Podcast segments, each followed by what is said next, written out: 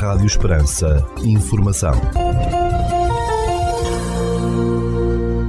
Seja bem-vindo ao primeiro bloco informativo do dia nos noventa e sete ponto cinco F M. Estas são as notícias que marcam a atualidade neste sábado de onze de fevereiro de dois mil e vinte e três. Notícias de âmbito local. Concluídas que estão as obras de requalificação da Escola E B vinte e três Dom João de Portel, a direção do Agrupamento de Escolas de Portel recebeu o Executivo Municipal com o intuito de visitar as renovadas e acolhedoras instalações escolares, informou o município de Portel. Alvo de uma transformação e de uma intervenção na Escola E B vinte e três de Portel, foi uma obra complexa de grande dimensão, com investimento de cerca de um milhão e setecentos mil euros, e que deu lugar a um espaço renovado, permitindo essencialmente criar melhores acessibilidades e mais e melhores condições de segurança e conforto para todos os diariamente usufruem daquele espaço escolar. Foi igualmente importante, sublinhou o município de Portel, a criação de espaços totalmente requalificados e equipados, como a biblioteca escolar, assim como várias zonas de recreio e convívio. Segundo o município de Portel, trata-se de uma obra importante para o Concelho de Portel, nomeadamente para professores, funcionários, encarregados de educação e, sobretudo, para os alunos do Concelho de Portel na melhoria da qualidade do seu ensino e da sua aprendizagem. Neste domingo, dia doze de fevereiro, pelas vinte e uma horas e trinta minutos, no Auditório Municipal de Portel, a cinema será exibido o filme Babylon. Trata-se de um drama de cento e oitenta e nove minutos para maiores de dezasseis anos. Um épico original que decorre no final dos anos vinte, uma história que acompanha a descoberta de um mundo repleto de excentricidades e ambições medidas e que traça a ascensão e queda de vários personagens durante uma era desenfreada de decadência e depravação no início dos anos de ouro de Hollywood.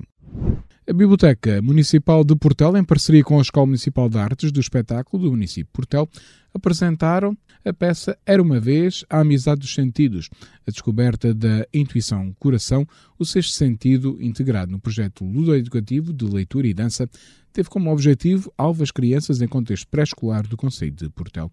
O espetáculo decorreu na manhã de seis de fevereiro, no Auditório Municipal de Portel. Notícias da região. As múltiplas facetas do trabalho da artista Estrela Faria são recordados numa exposição que foi inaugurada no dia quatro de fevereiro em dois espaços culturais de Évora, divulgou a Direção Regional de Cultura do Alentejo. A exposição, subordinada ao tema Estrela Faria Reencontro, foi inaugurada nas instalações da Direção Regional de Cultura do Alentejo e também na Biblioteca Pública de Évora. De acordo com os promotores, esta exposição propõe reencontrar a obra da artista, que tem estado um pouco esquecida, dando desta forma a conhecer as múltiplas facetas do trabalho que desenvolveu ao longo da sua vida, os diversos temas abordados e técnicas desenvolvidas. Estrela Faria, nome da segunda geração do modernismo português, era natural de Évora, onde nasceu em mil novecentos e dez e morreu em Lisboa em mil novecentos e setenta e seis. Através desta exposição, pretende-se incentivar a realização de um estudo rigoroso sobre Estrela Faria, tanto ao nível nacional como internacional, nomeadamente sobre o trabalho que desenvolveu no Brasil e em Moçambique, procurando-se também que seja elaborado um inventário exaustivo da sua obra, pode ler-se no documento.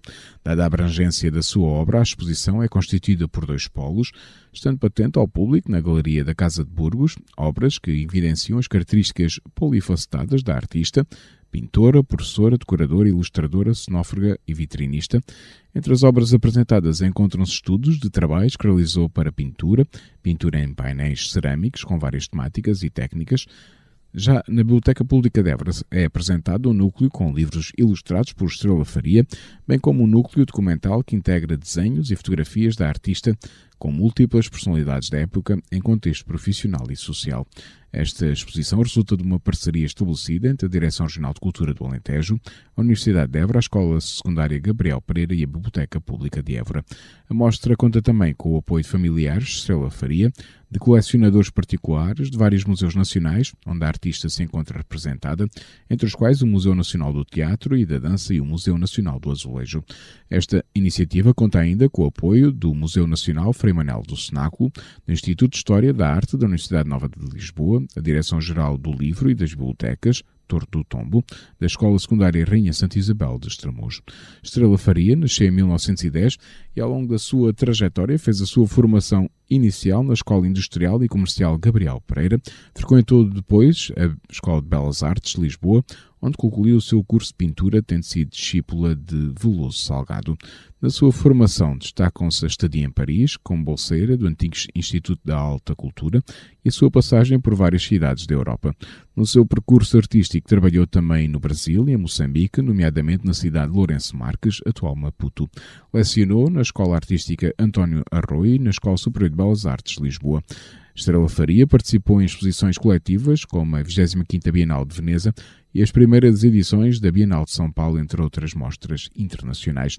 A sua participação na Exposição Internacional de Paris, em mil novecentos e trinta e sete, numa mostra coletiva de pintura contemporânea, foi distinguida com medalha de ouro. Em mil novecentos e quarenta e cinco recebeu o prémio Columbano. A sua obra encontra-se igualmente representada em coleções como as do Centro de Arte Moderna, na Fundação Carlos Gulbenkian, e o Museu Nacional de Arte Contemporânea, no Museu do Chiado. Os painéis do Museu de Arte Popular e da escadaria do antigo Cinema Alvalade, em Lisboa, uma alegoria ao cinema que pôde ser recuperada e manter-se no novo edifício, estão entre as suas obras mais conhecidas. O chefe do Estado-Maior-General das Forças Armadas, almirante António Silva Ribeiro, é condecorado com a medalha de ouro do município de Vila Viçosa nesta segunda-feira. Segundo a autarquia de Calipulense, o chefe do Estado-Maior-General das Forças Armadas vai ser agraciado com esta condecoração devido à sua ligação afetiva a Vila Viçosa e pelo apoio técnico disponibilizado no processo de candidatura de Vila Viçosa a Património Mundial. A condecoração foi imposta pelo Presidente da Câmara, Inácio Esperança, numa cerimónia solene realizada às dezoito horas no Salão Nobre dos Passos do Conselho, que saiu ainda um concerto de homenagem ao chefe do Estado-Maior-General das Forças Armadas pelos vinte e uma horas e trinta minutos na Igreja de São Bartolomeu. A medalha de ouro do município de Vila Viçosa destina-se a distinguir pessoas que se tenham notabilizado por feitos excepcionais e altamente relevantes em qualquer domínio da atividade humana pelo seu valor extraordinário e exemplo ou pela realização de benefícios de excepcional relevância para o município, explicou a autarquia calipulense. Uma exposição sobre o Castelo de Lousa, atualmente submerso pelas águas da Albufeira da Alqueva, foi inaugurada no dia três de fevereiro na aula de exposições temporárias do Museu Municipal de Moura. Segundo a Câmara Municipal, a mostra, intitulada Castelo da Lousa, Memórias de um Monumento Submerso, é a mais recente revisão histórica, arqueológica e de investigação sobre o sítio arqueológico. Embora submerso, este importante sítio, classificado como Monumento Nacional, e o espólio resultante das escavações anteriores à sua submersão continuam a ser alvo de constantes estudos, assinalou o município de Moura. A exposição fica patente ao público até vinte e oito de maio de dois mil e vinte e três. Pinturas de José de Carvalho e de Peter Halley estão em diálogo no Centro de Arte e Cultura da Fundação Jane de Almeida, em Évora, num novo projeto expositivo que inclui este ano mais duas mostras. Intitulado Intersectio, o projeto expositivo explora as relações imotivadas e improváveis entre obras de artistas da coleção de arte contemporânea do Montepio Geral, Associação Mutualista, e as obras de artistas pertencentes ao acervo da Fundação Jane de Almeida, explicou a Fundação Alentejana. A primeira das três mostras, que formam o Intersectio, está já patente ao público no Centro de Arte e Cultura da Fundação Jane de Almeida, com obras de José de Carvalho e Peter Halley, que podem ser apreciadas até dezanove de março. Contactada pela agência Lusa, José Alberto Ferreira, diretor artístico do Centro de Arte e Cultura da Fundação Jane de Almeida, explicou que na segunda exposição a inaugurar em finais de março ou inícios de abril, António Charrua interpela cromaticamente Pedro Cabrita Reis. Quanto ao terceiro momento do projeto, que deverá abrir ao público em julho, vai mostrar pinturas de palolo, o palolo das cores pop de finais dos anos setenta, revisita uma sua criação de juventude dos anos sessenta. Para José Alberto Ferreira, este projeto expositivo é especial porque valoriza as relações institucionais e o diálogo entre elas, neste caso entre a Fundação Jane de Almeida e o Montepio Geral, Associação Mutualista, e também entre os artistas.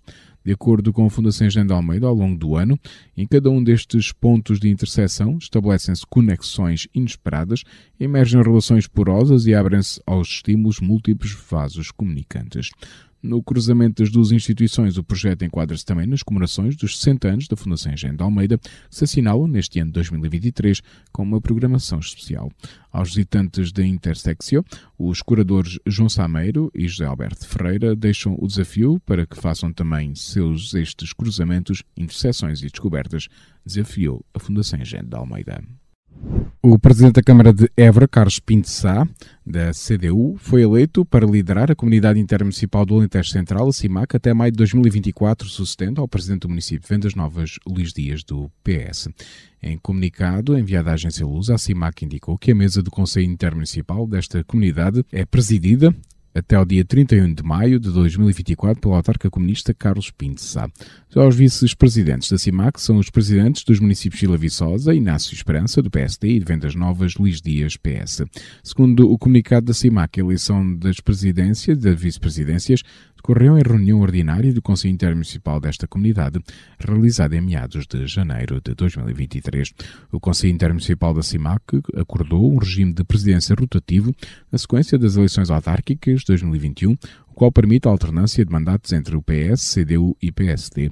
De acordo com as regras estabelecidas, uma nova eleição será realizada em maio de dois mil e vinte e quatro, devendo então caber a presidência a um dos quatro autarcas eleitos pelo P S D ou coligações lideradas pelos sociais-democratas. O Presidente da Câmara de Évora sucede na liderança desta comunidade intermunicipal ao autarca de Vendas Novas, Luís Dias, que esteve à frente da CIMAC entre novembro de dois mil e vinte e um e janeiro de dois mil e vinte e três.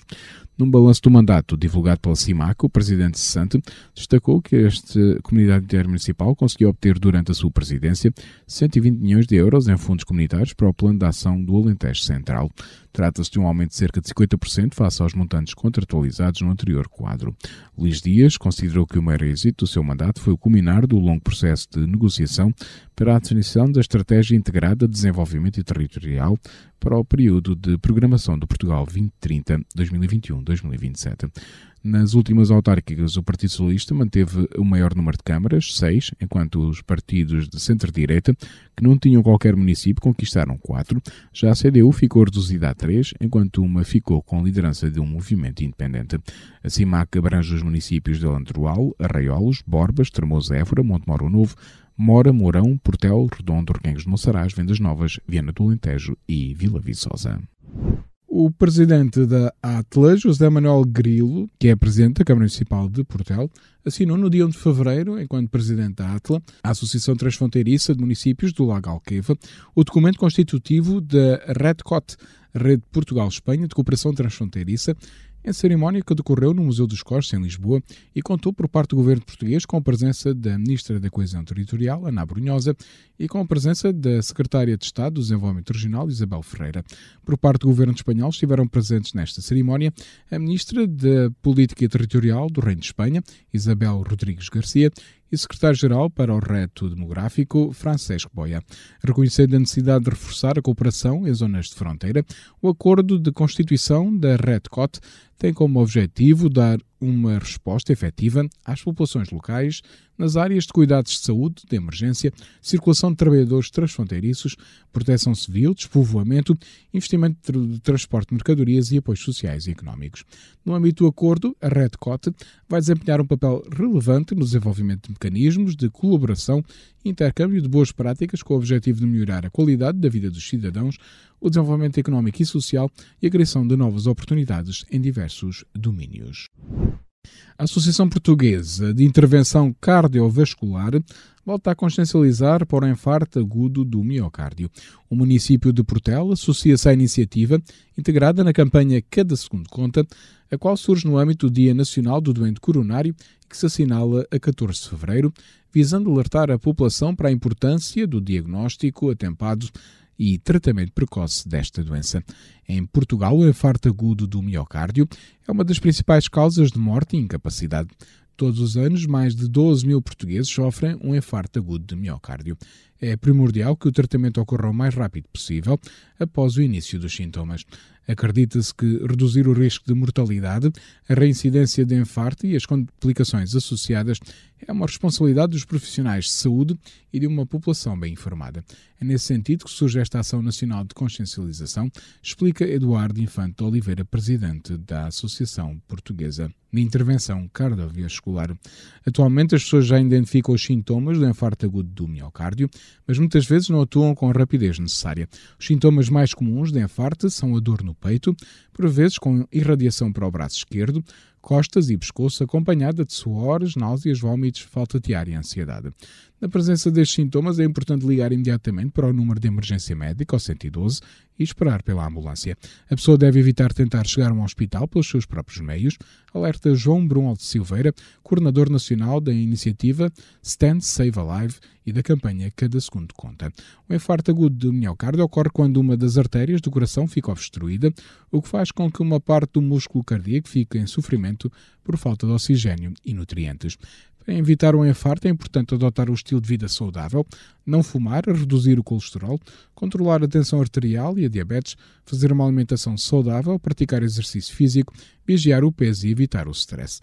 Com os objetivos de promover o conhecimento e compreensão sobre o infarto agudo do miocárdio e os seus sintomas, e alertar para a importância do diagnóstico atempado e tratamento precoce, a Associação Portuguesa de Intervenção Cardiovascular desenvolveu a campanha de consciencialização Cada Segundo Conta, que conta com o apoio do Instituto Nacional de Emergência Médica, o INEM, do autopatrocínio do Presidente da República e da iniciativa Stand Save Alive, da Associação Portuguesa de Intervenção Cardiovascular. Para mais informações, pode consultar o site w w w ponto cada segundo conta ponto p t. A Câmara de Reguengos de Monsaraz anunciou o lançamento da página Visite Reguengos nas redes sociais, Facebook e Instagram, para promover o setor do turismo local nos meios digitais. Visite Reguengos pretende ser a referência do turismo no concelho, através de uma forte presença e dinâmica nas redes sociais, Facebook e Instagram, disse o município de Reguengos de Monsaraz, acrescentando que ainda que durante este ano será ainda lançada uma página de internet com a mesma designação para agregar a oferta turística do concelho. Além disso, estas novas plataformas juntam-se à aplicação InvETrip e o site Monsaraz trezentos e sessenta graus, que serão utilizados e desempenharão um papel mais relevante na estratégia turística do concelho, referiu o município de Reguengos de Monsaraz. catorze restaurantes no concelho de Marvão, no distrito de Porto Alegre, participam na décima oitava edição da quinzena gastronómica Comidas de Azeite, com o objetivo de homenagear os produtores de azeite daquela região. Durante a iniciativa, promovida pelo município de Marvão, o azeite vai ser o rei senhor nos menus dos restaurantes aderentes, podendo os consumidores saborear pratos como a sorda alentejana, alhada de cação, boletos salteados com azeite, choquinhos à lagareiro, bacalhau com todos, fraca tostada em azeite, entre outros. O arranque oficial desta quinzena gastronómica acontece neste domingo, dia doze de fevereiro, num recinto pertencente à Casa do Povo, de Porto de Espada, com conversas sobre o azeite, um mercadinho de produtos locais e um almoço convívio, entre outras iniciativas. O curso de Carnaval em Vila Viçosa vai decorrer no dia dezanove de fevereiro, às quinze horas, na Praça da República, numa organização da Associação Calípoli Foliões e do município, revelou a Câmara Municipal Calipulense. Para o dia vinte de fevereiro está também marcado o desfile de Carnaval na freguesia de Bencatel, no concelho de Vila Viçosa, uma iniciativa da Associação Os Amigos do Carnaval de Bencatel. A exposição de pintura do artista plástico Patico, intitulada Diálogos Improváveis, ou talvez não, está patente no Teatro Bernardino Ribeiro, em Estremoz. Esta exposição de Patico, nome artístico de Francisco Alberto, natural de Monforte e residente em Lagoa, no Algarve, organizada pela Coletivo Cultura Alentejo com o apoio do município de Estremoz. A iniciativa pode ser visitada até o dia quatro de março na Sala de Exposições Temporárias Tomás Alcaide, do Teatro Bernardino Ribeiro. A cerâmica portuguesa, ao título da exposição itinerante, está patente na Galeria Municipal de Montemoro Novo até o dia vinte e quatro de fevereiro. Segundo o município montemorense, a mostra reúne um conjunto de obras das vinte e seis vilas e cidades que integram a Associação Portuguesa de Cidades e Vilas de Cerâmica, à qual Montemoro Novo pertence. Estas localidades dispõem de uma forte tradição neste ramo, assim como um riquíssimo património ligado à produção artesanal e contemporânea, utilizando a argila como base. Arquivos, uma memória viva, ao título da exposição, que pode ser visitada em Alvito e que dá a conhecer alguns dos documentos mais relevantes do acervo arquivístico do Concelho. A mostra está patente na Biblioteca Municipal Luís de Camões até ao dia dezanove de fevereiro, indicou a Câmara Municipal de Alvito. A iniciativa, que visita diversos concelhos, é promovida pela Comunidade Intermunicipal do Baixo Alentejo, a Cimbal, e pela Rede de Arquivos Municipais, sendo cofinanciada pelo Alentejo Indefinido e pelo Fundo Europeu de Desenvolvimento Regional. A G N R prendeu jogos de fortuna a usar em dois estabelecimentos comerciais nos concelhos de Nis e Castelo de Vida, no distrito de Porto Alegre, por os proprietários não possuírem autorização para a sua comercialização. Em comunicado, o Comando Territorial de Porto Alegre da G N R indicou que os militares detectaram, num estabelecimento de Castelo de Vida, material exposto destinado à prática de jogos de fortuna a usar, se o proprietário ter autorização para venda. Neste estabelecimento comercial, adiantou a G N R, foi também encontrado material relacionado com o consumo de droga, pelo que o proprietário, um homem de cinquenta anos, foi constituído arguido. Já em Nisa, os militares identificaram o proprietário do estabelecimento comercial, um homem de cinquenta e sete anos, por ter material destinado à prática de jogos de fortuna a usar, do qual não tinha autorização para a sua comercialização. No conjunto das ações de fiscalização foram apreendidas dezoito caixas de fichas de póquer e onze moinhos de droga, referiu a G N R, acrescentando que os factos foram comunicados ao Tribunal Judicial de Nisa. Dois homens e uma mulher, todos com vinte e sete anos de idade, foram constituídos arguidos pela G N R pela suspeita da autoria de furtos em estabelecimentos comerciais nos distritos de Évora e Beja. Em comunicado, o Comando Territorial de Évora, da G N R, indicou que, na sequência de uma investigação policial por furtos, militares da Guarda interceptaram, no dia vinte e nove de janeiro, no concelho de Portel, um veículo suspeito onde seguiam os três. Segundo a G N R, uma busca ao veículo e revistas pessoais aos suspeitos permitiram apreender e recuperar material que tinha alegadamente sido furtado de vários estabelecimentos. Uma faca, três lanternas, setenta e cinco maços de tabaco, trinta e nove raspadinhas com valor de setenta e nove euros, uma consola e nove videojogos, sete D V Ds, seis garrafas de bebidas alcoólicas, um cartão de crédito e novecentos e oitenta e seis euros foram apreendidos pela G N R. Além dos três terem sido constituídos arguidos, o condutor da viatura foi também indiciado por condução sem habilitação legal, tendo os factos sido comunicados ao Tribunal Judicial de Évora. A P S P inativou material explosivo que detectou no interior de um edifício situado na rua Engenheiro André de Brito Tavares, em Estremoz, com dois arrebentamentos num local isolado. Em comunicado, o Comando Distrital de Évora, da P S P, indicou que foi encontrado material explosivo com data de aquisição de dois mil e sete, nomeadamente caixas com detonadores e, e gelamonite, foguetes e rastilhos e artigos de pirotecnia.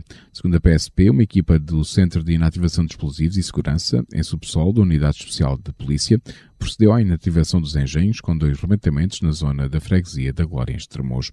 Toda a operação decorreu sem quaisquer incidentes, num local isolado, com todos os formalismos de segurança associados a este tipo de intervenção delicada, acrescentou aquela polícia. A G N R anunciou no dia três de fevereiro que teve em flagrante um homem de quarenta anos de idade por posse ilegal de arma e que apreendeu uma carabina e sem munições no concelho de Monforte. O Comando Territorial de Porto Alegre da G N R explicou em comunicado que a detenção ocorreu no dia dois de fevereiro no seguimento de uma ação de patrulhamento, tendo os militares da Guarda abordado uma viatura cujos ocupantes mostraram comportamento suspeito através de nervosismo.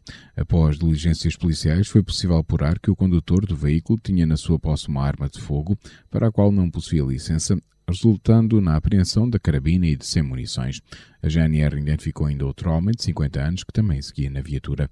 O detido foi constituído arguido e os factos foram comunicados ao Tribunal de Porto Alegre.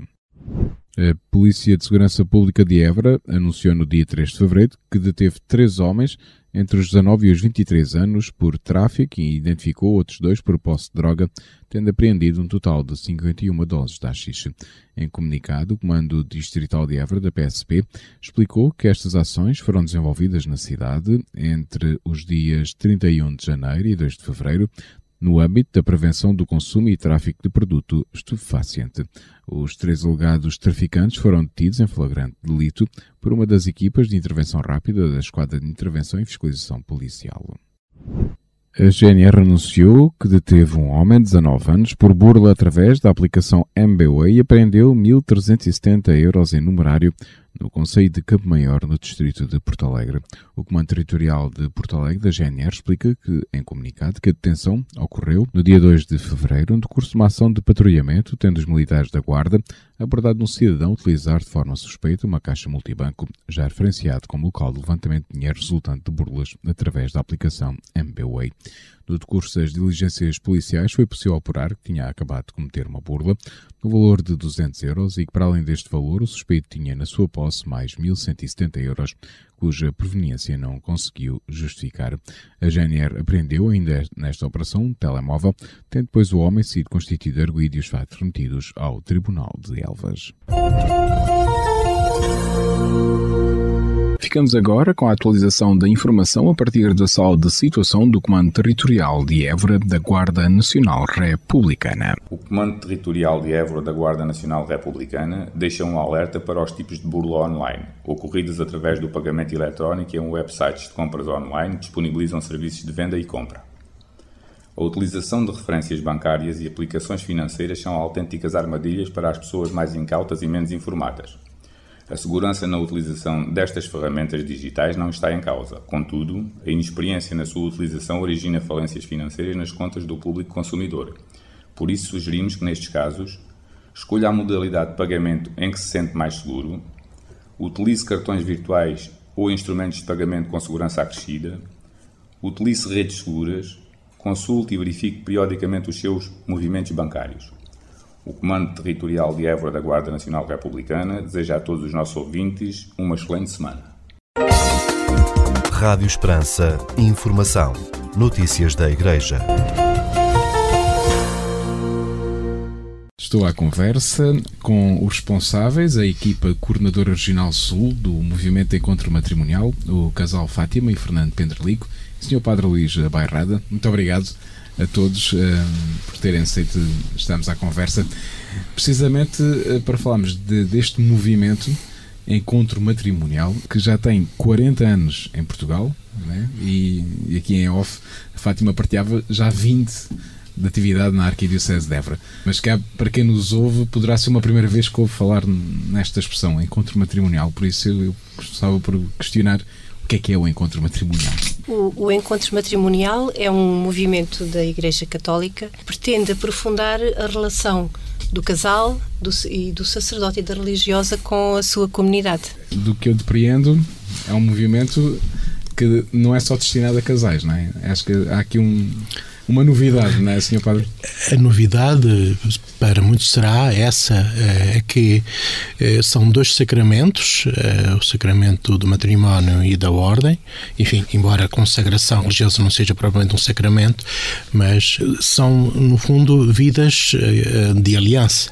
Simplesmente que o casal é uma aliança com uma pessoa não tem exclusiva, o sacerdote ou a religiosa, com a sua gente, com a sua comunidade. E também nós precisamos de cuidar da nossa relação com, com, com a nossa gente, com a nossa, com a, e mesmo com os nossos irmãos, pronto, que em, quando vivemos em comunidade, já que habitualmente o que nos distingue realmente é, é isto do viver em comunidade.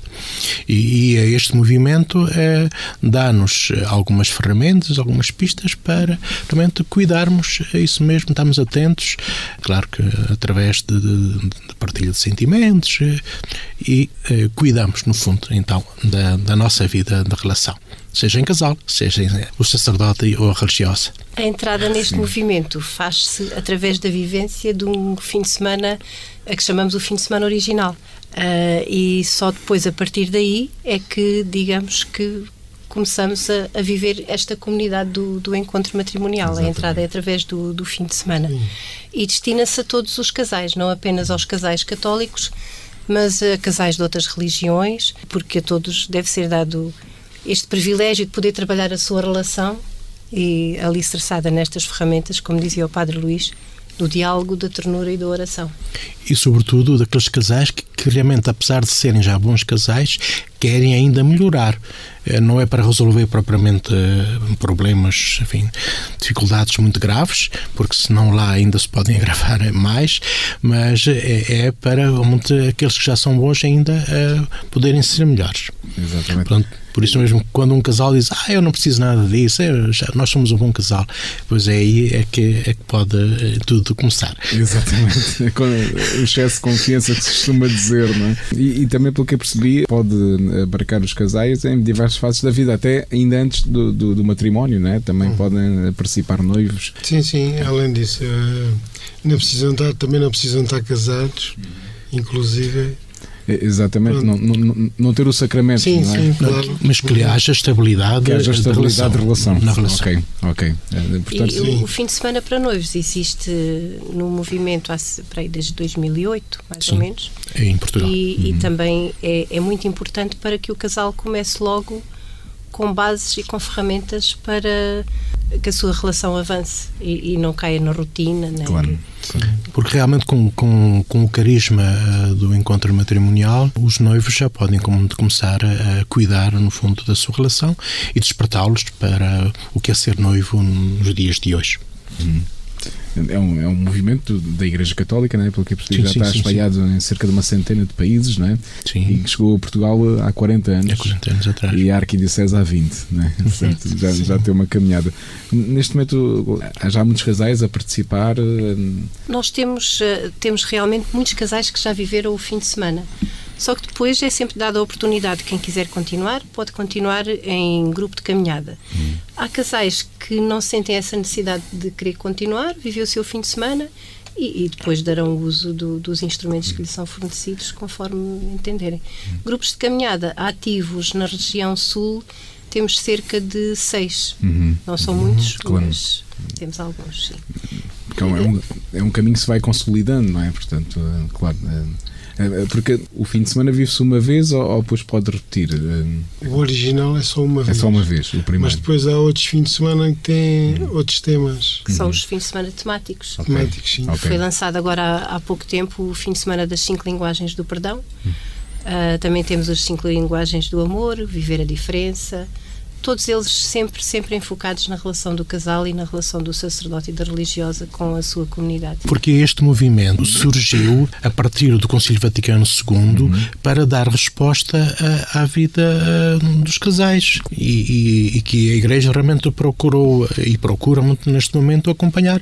Claro que é, é algo que que está sempre a, a procurar atualizar, perceber como é que é nos dias de hoje, quais são as necessidades uh, pelos quais o, cada, os casais estão a passar e, e o movimento, dentro do seu carisma, procura acompanhar e dar resposta a, a, a estes casais que, no fim de semana, vão trabalhar, cuidar da sua relação entre eles. Portanto, não é, é uma coisa que depois... Portanto, o casal é que, é que vai realmente entre si é, muito cuidar, trabalhar. Portanto, é, é, é um fim de semana muito intenso, claro, muito forte.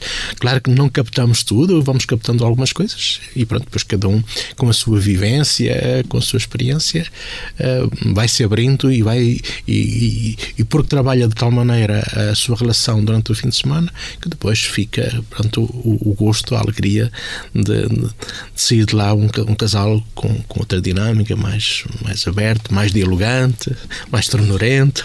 E é também um fim de semana muito íntimo, porque uh, todas as partilhas do casal são feitas na intimidade do quarto.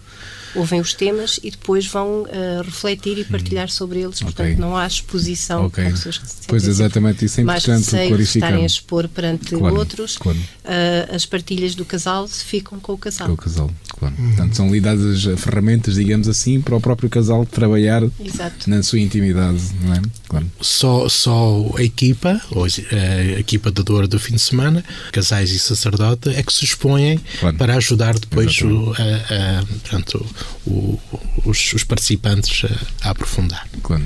Qual é o, o ritmo de, destes fins de semana? Quantos acontecem por ano?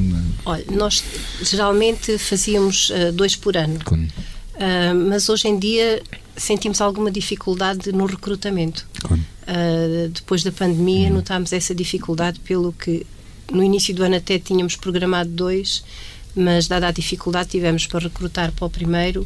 E como nós fazemos os fins de semana em parceria, digamos assim, com a região de Lisboa, vamos agora encaminhar os casais a quem convidarmos e que aceitarem para o fim de semana que vai haver em Alfaragide.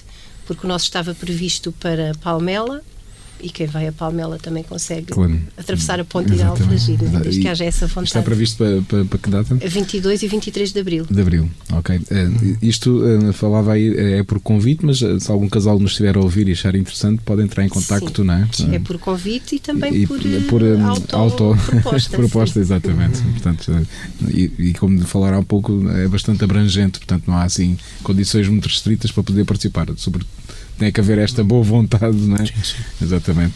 Celebraram agora os quarenta anos em Portugal, não é? Houve também aqui esta novidade, acho que é importante também falar-se de, de, foi lançado um livro, não é? Que faz um pouco o resumo destes quarenta anos, não é? E também dar um pouco a conhecer o, o movimento, não é? Também pode ser uma forma de de quem não conhece poder entrar em contacto com, com o movimento. E, e a propósito desta conversa, eu tinha, tinha-vos desafiado esta conversa porque no dia doze de fevereiro assinala-se o Dia Mundial do Matrimónio, não é? Certo, o Dia Mundial. Que evento é este? O Dia Mundial do Matrimónio começou a ser celebrado nos Estados Unidos, também no âmbito já do movimento encontro-matrimonial, que se encontra muito enraizado nos Estados Unidos. Começou a ser celebrado em Portugal em dois mil e dezanove e as duas primeiras celebrações, digamos assim, foram com a comunidade alargada. Em dois mil e dezanove preparámos um flash mob que fizemos à frente do, da Estação do Oriente, em que vieram casais das várias regiões e ali nos juntámos a fazer uma dança espontânea, mas que tinha sido preparada. E em dois mil e vinte foi uma caminhada no Porto. Depois, dois mil e vinte e um, dois mil e vinte e dois, a pandemia remeteu-nos para o online, claro, mas também celebramos. Este ano, a proposta da equipa coordenadora nacional foi de cada região faz a sua, hum. a sua celebração para evitar, claro, mais deslocações. E então, nós, Região Sul, pensámos em alargar a atividade não só aos casais do encontro matrimonial, mas a todos os casais. Claro. E daí propusemos a todos os sacerdotes das duas dioceses, de Évora e Setúbal. E eu também já propus na diocese de Porto Alegre, Castelo Branco. Vai, vai crescendo, claro, e sabemos que a região de Lisboa vai fazer também o mesmo. Solicitámos então aos sacerdotes que na Eucaristia desse domingo dedicassem um momento para que os casais pudessem renovar os seus votos hum. de, de matrimónio. Claro, exatamente, independentemente do número de anos que façam de matrimónio, né? Seja em silêncio, claro, seja utilizando o apêndicezinho que vem a manter na, no ritual do, do matrimónio, hum. lá, das bênçãos, em que cada um depois diz: bendito sejais, Senhor, me concedeste a graça de ter a fulano ponto para minha esposa ou para o meu esposo, e depois, portanto, o sacerdote terminei com uma oração. Uhum, uhum. Fica também a, a, ao critério, claro, de cada sacerdote. Exatamente, né? E das comunidades, não é? E das comunidades. Exatamente. Já houve vários que aceitaram, sim, o repto, que já vieram ter connosco a perguntar como é que poderiam uhum. pôr em prática, e isso deixou-nos também muito felizes de saber uhum. que, que estão a aderir à nossa proposta, exatamente, digamos assim. Em termos de, de vida consagrada, sacerdotes e religiosos, também começa a haver mais participação, senhor Padre? É, torna-se difícil neste momento, sobretudo aos sacerdotes, devido aos seus muitos afazeres, estarem bastante ocupados. Claro. O fim de semana, exato, para sacerdotes nem é ao fim de semana, porque nós chamamos fim de semana por ser ao fim de semana. Claro. Ficou o nome, os sacerdotes fazem ao domingo à noite, segunda e terça, okay, as religiosas também, se quiserem participar aí, ou então num fim de semana, juntamente com, com, com, com outros com outros casais, hum. é, porque há sempre a oportunidade de, de todos partilharem. Em eh, janeiro, portanto, houve um fim de semana eh, para sacerdotes em Fátima, participaram oito, oito de várias dioceses de, de Portugal, e agora cada um realmente vai procurar eh, inserir-se, trabalhar eh, dentro das suas disponibilidades. As religiosas eh, nem sempre eh, têm muita possibilidade.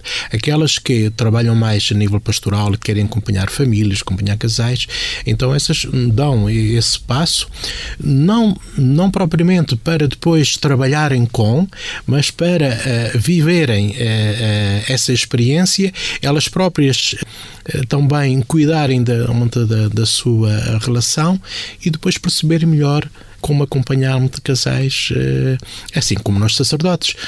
Faz seu fim de semana, não é para a pensar, ah, eu agora vou acompanhar casais. Não, não, não. Eu agora vou é cuidar da minha vida, da minha relação com as pessoas, porque o sacerdote também vive em relação, portanto, não está isolado. E quando, quando um dia se consagrou, se ordenou, realmente foi para a sua gente, com aquelas pessoas muito pequenas.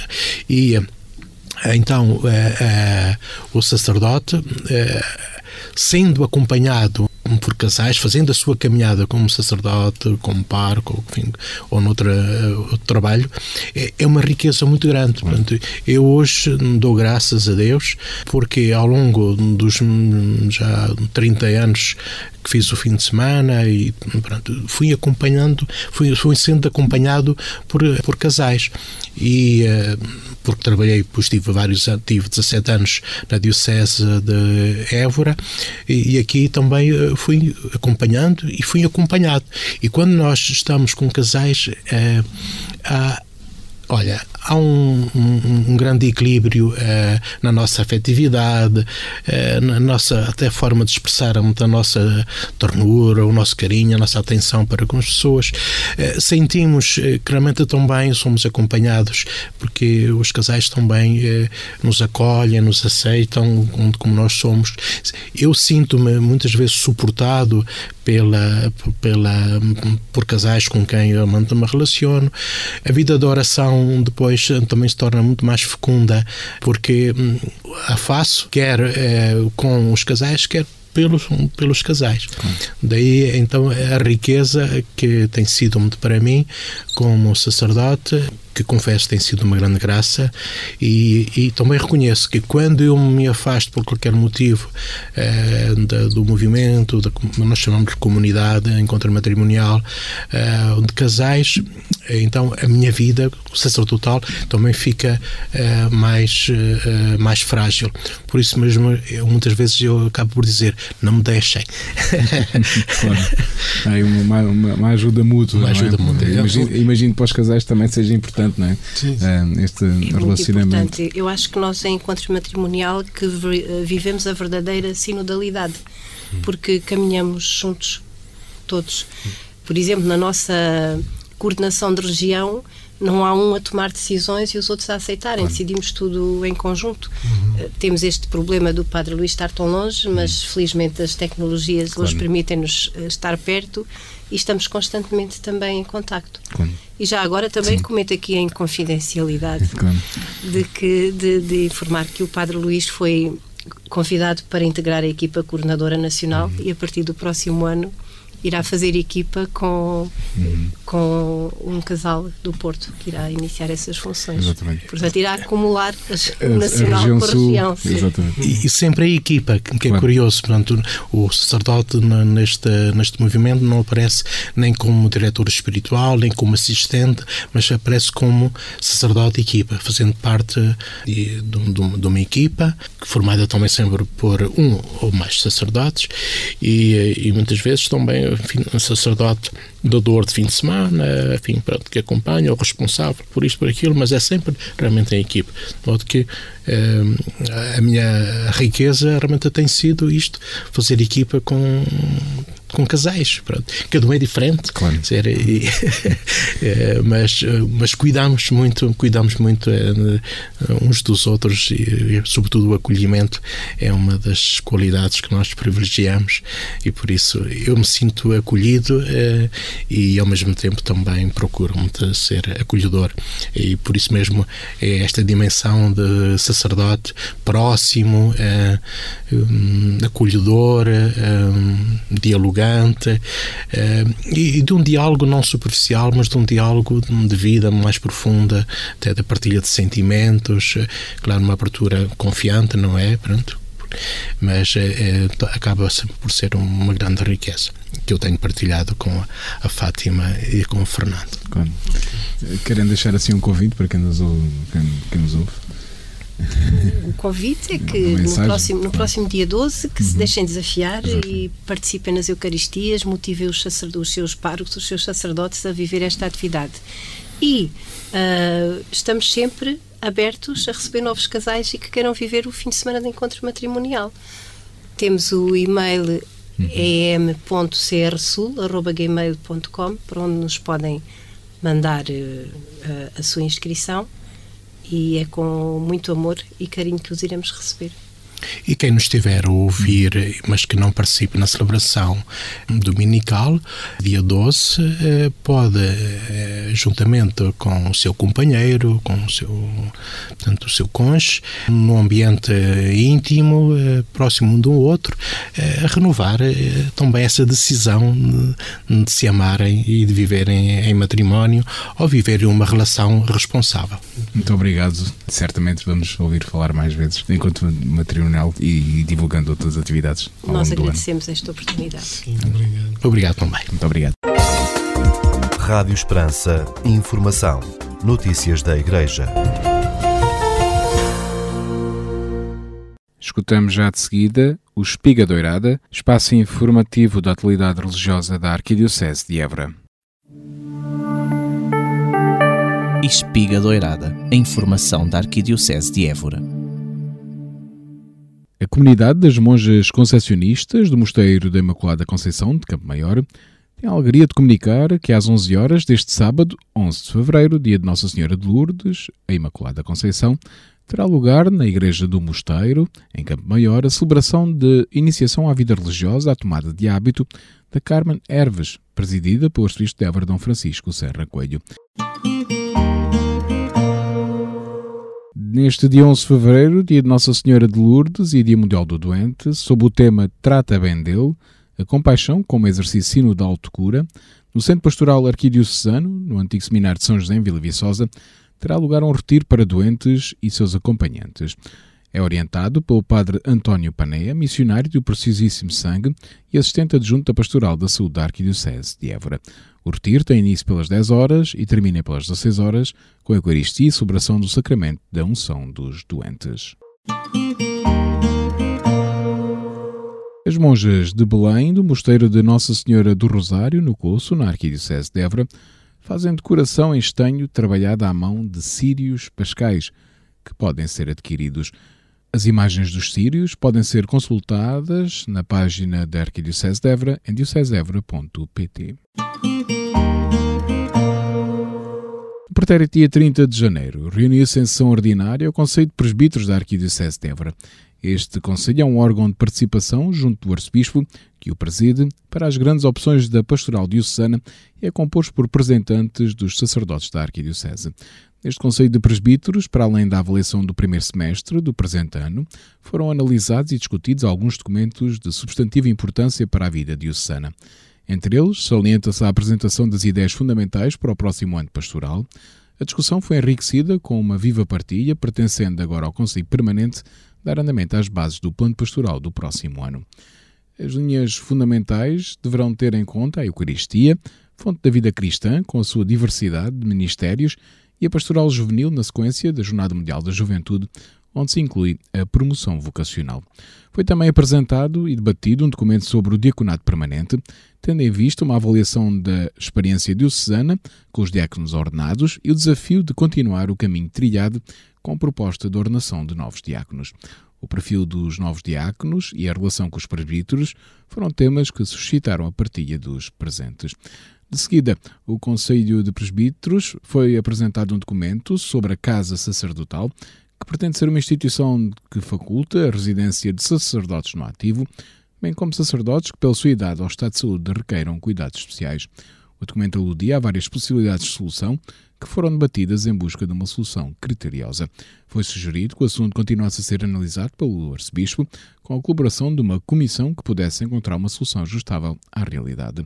Por fim, o arcebispo de Évora aproveitou o Conselho de Presbíteros para fazer o ponto de situação sobre alguns aspectos da vida diocesana, como é o caso das conclusões da Comissão sobre os Abusos do Clero, que concluiu o seu trabalho.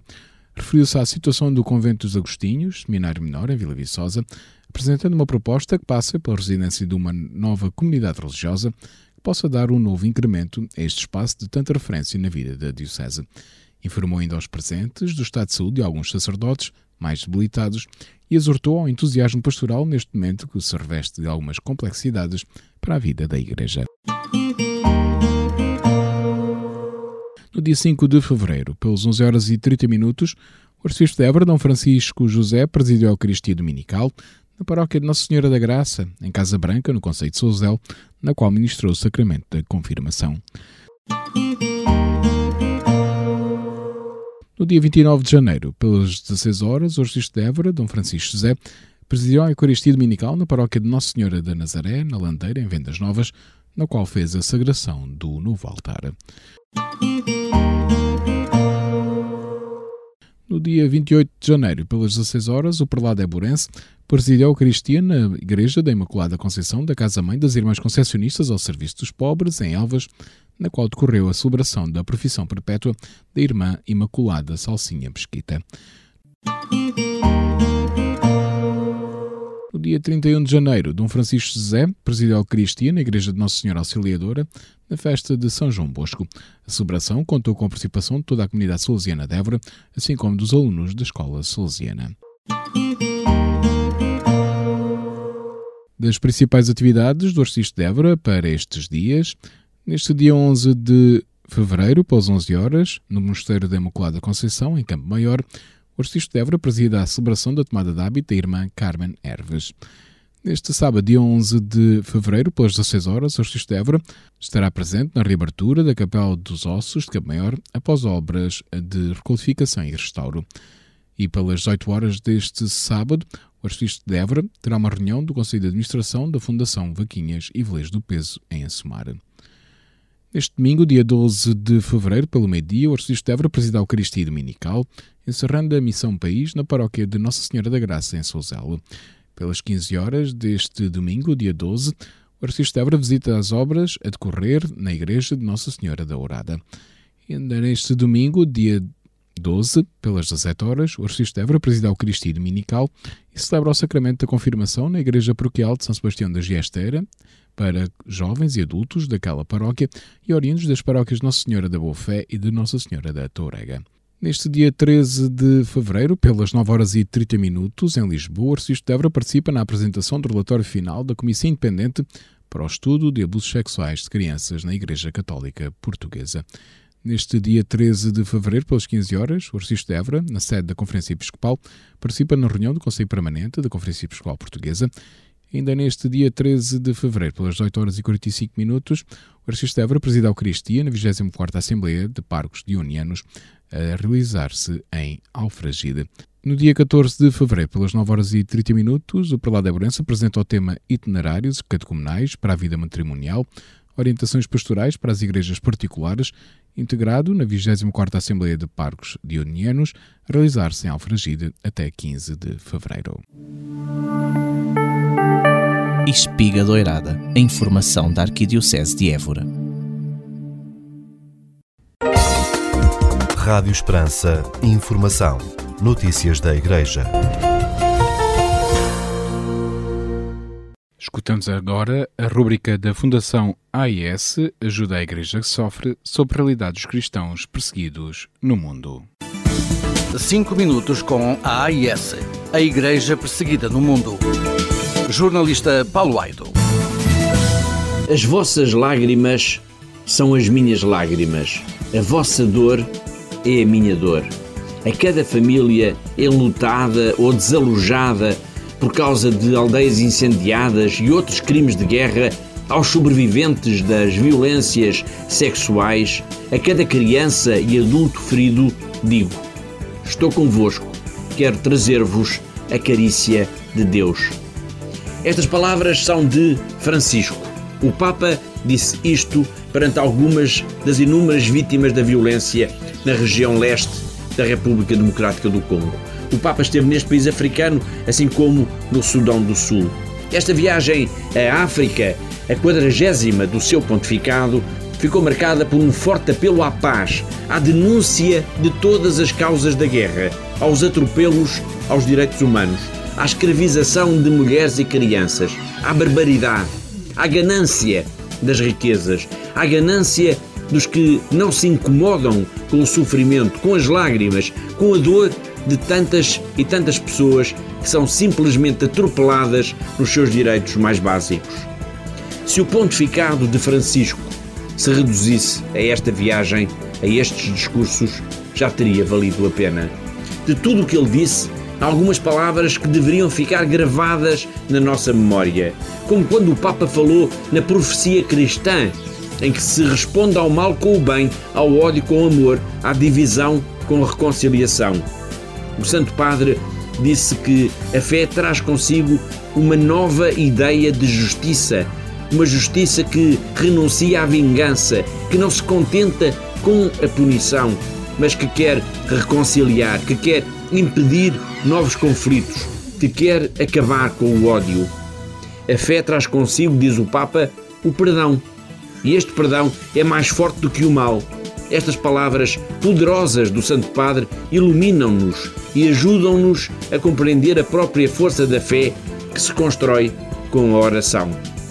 O Papa esteve no Sudão do Sul e na República Democrática do Congo. Esteve com vítimas da violência de grupos armados, com vítimas do terrorismo. O Papa esteve com crianças e mulheres e homens que foram expoliados da sua dignidade de seres humanos. Crianças, mulheres e homens violentados, agredidos, mutilados. O Papa falou das lágrimas deles e disse que essas lágrimas também eram suas. O Papa olhou nos olhos o sofrimento destes deserdados da vida e disse-lhes que estava ali para lhes levar a certeza da carícia de Deus. O Papa esteve na República Democrática do Congo e no Sudão do Sul com as vítimas dos que exploram a África e acusou todos os que são responsáveis por essa exploração que envergonha a humanidade. O Papa falou em escândalo e em hipocrisia. Se o pontificado Francisco se reduzisse esta viagem a estes discursos, já teria valido a pena. Poucas vezes senti tanto orgulho em Francisco como nesta viagem ao Sudão do Sul e à República Democrática do Congo. Cinco minutos com a AIS, a Igreja Perseguida no Mundo. Jornalista Paulo Aido. Escutámos a rúbrica da Fundação AIS, Ajuda à Igreja que Sofre, coordenada pelo jornalista Paulo Aido. Agora na Rádio Esperança, Desporto da Região.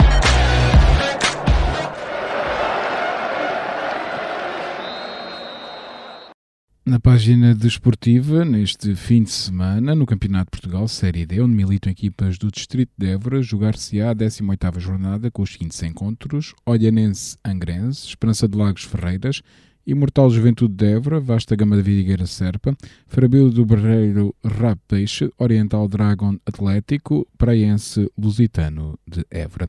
Recorde-se que o Lusitano de Évora e o Juventude de de Évora estão em terceiro e quarto lugar, respectivamente, o Lusitano de Évora com trinta e dois pontos e o Juventude de Évora com trinta pontos. Já nos campeonatos organizados pela Associação de Futebol de Évora, neste fim de semana, na divisão de elite, jogar-se-á a décima quarta jornada com os seguintes encontros: Montrigo-Alcacevense, Portel-Arcoense, Viana-Montemoro Novo, Canaviais-Reguengos, Redondense-Estrela de Vendas Novas e Cabrela-Arraiolense. Lidera esta divisão de elite o Canaviais com trinta e dois pontos, o Grupo Esportivo Portel está em sexto lugar com dezasseis pontos e o Montrigo está em décimo lugar com dez pontos. Na divisão de honra Série A, neste fim de semana, disputa-se a décima segunda jornada com os seguintes encontros: Lusitano de Évora B, Vera Cruz, Borbense Torrega, Aguiar Estremoz e Oriolenses Ucalipulense. O Lusitano de Évora lidera esta Série A da divisão de honra, o Lusitano de Évora B, com vinte e sete pontos. O Oriolense está em sexto lugar com treze pontos, o Vera Cruz está em penúltimo lugar, oitavo lugar, com quatro pontos. Na Série B desta divisão de honra, neste fim de semana também se disputar-se-á a décima segunda jornada com os seguintes encontros: União de Montemor B, Cortiçadense, Santana do Campo, Pedrense, Morense, Fazendas do Cortiço e Escoralense, Valenças. Lidera esta Série B o Fazendas do Cortiço com vinte pontos, os mesmos que o Foz de Val Figueira.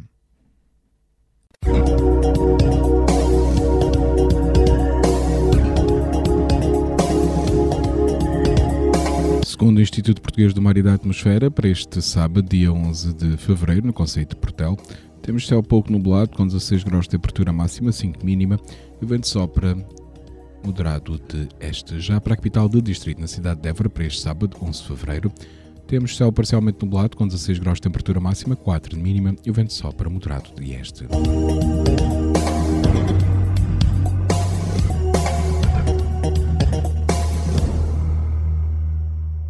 Este bloco informativo fica por aqui. Informação volta à antena dos noventa e sete ponto cinco F M às dezassete horas. Boa tarde.